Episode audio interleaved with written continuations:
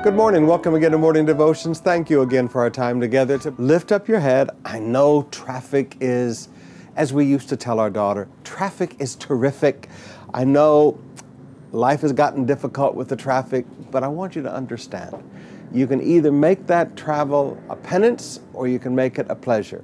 Get some Christian music going. We'll have the radio station going before too much longer. We'll have devotions while you're sitting in the cars or sitting on the buses rather than get an attitude about travel, let's just learn to use it and redeem the time rather than endure the times. Right now, let's go back to the book of Colossians, chapter 2, verse 4. Paul said, I tell you this, so that no one may deceive you by fine sounding arguments. So that no one may deceive you by fine sounding arguments.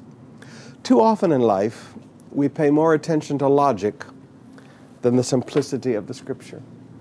We pay more attention to persuasive words than the simplicity of the scripture. Now, this is why, brothers and sisters, I'm always challenging you. Read the whole Bible for yourself. Start in Genesis every year with us. You can go to the website, you can go to the Facebook and download a copy of the Bible reading pro- program, but read the entire Bible for yourself.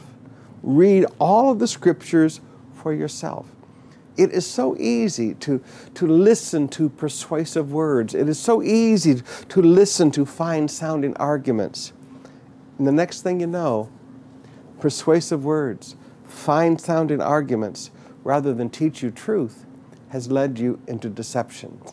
Each one of us needs to read the Bible for ourselves. Each one of us needs to be like the Bereans and search the scriptures to see if these things be so.